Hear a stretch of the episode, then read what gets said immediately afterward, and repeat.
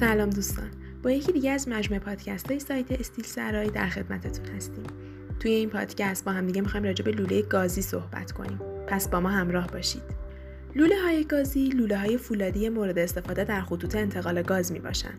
مصرف این لوله ها در ساختمان های مسکونی، سوله های صنعتی، نیروگاه ها، پالایشگاه ها، پتروشیمی ها و غیر است.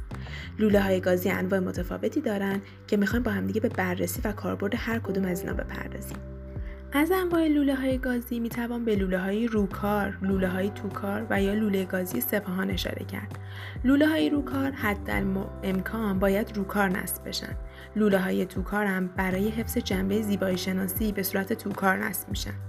لوله گازی سپاهان هم جایگزین مناسبی برای لوله های بدون درز یا مانیسمانه و این نوع از لوله ها از استاندارد بین بالایی برخوردار هستند.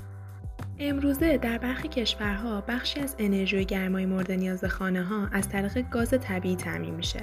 بهرهگیری از این سوخت فسیلی مستلزم اجرای زیرساختهای توزیع گاز شهری و سیستم لوله‌کشی گاز ساختمانه. برای مثال انتخاب مسیر درست لوله ها لوله ها باید از ایمنترین و کوتاهترین مسیر ممکن عبور کنند. بخش های مشترک لوله های گازی واحد های مسکونی مثل رایزرها نباید از داخل ملک خصوصی عبور کنند. باید مسیر این لوله به گونه انتخاب بشه که به سازه اصلی ساختمان آسیبی وارد نشه. ممنون از اینکه با ما همراه بودید.